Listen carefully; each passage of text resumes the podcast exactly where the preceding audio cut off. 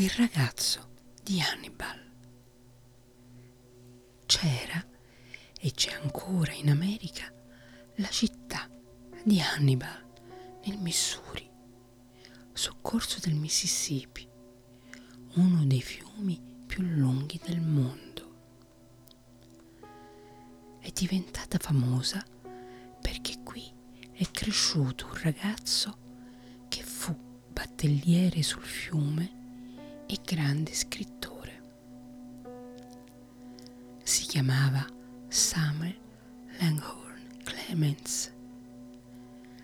Rimase orfano. Il Mississippi lo attirava con la sua magia.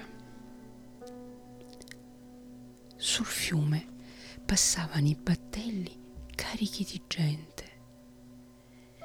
Erano pionieri che andavano a cercare uno spazio per vivere nel West lontano, terra di pelle rossa e d'avventura.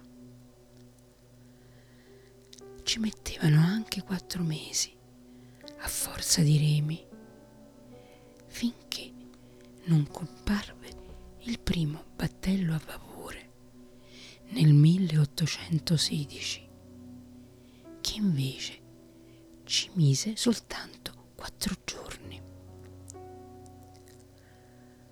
Samuel prese il brevetto di pilota fluviale nel 1856, dopo 18 mesi d'addestramento. Navigare sul fiume richiede molta abilità. Si rischia sempre di rimanere incagliati nella sabbia o di finire sventrati da uno scoglio. Il battello va, gira la ruota azionata dal vapore, come in un gigantesco mulino che macina acqua e sogni. E l'uomo addetto allo scandaglio accompagna il viaggio col suo grido ritmico. Marca 2, tutto va bene.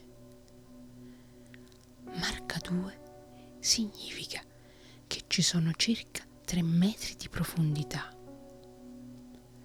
quando un battelliere sente queste due piccole parole, va tranquillo, come se avesse il vento in poppa.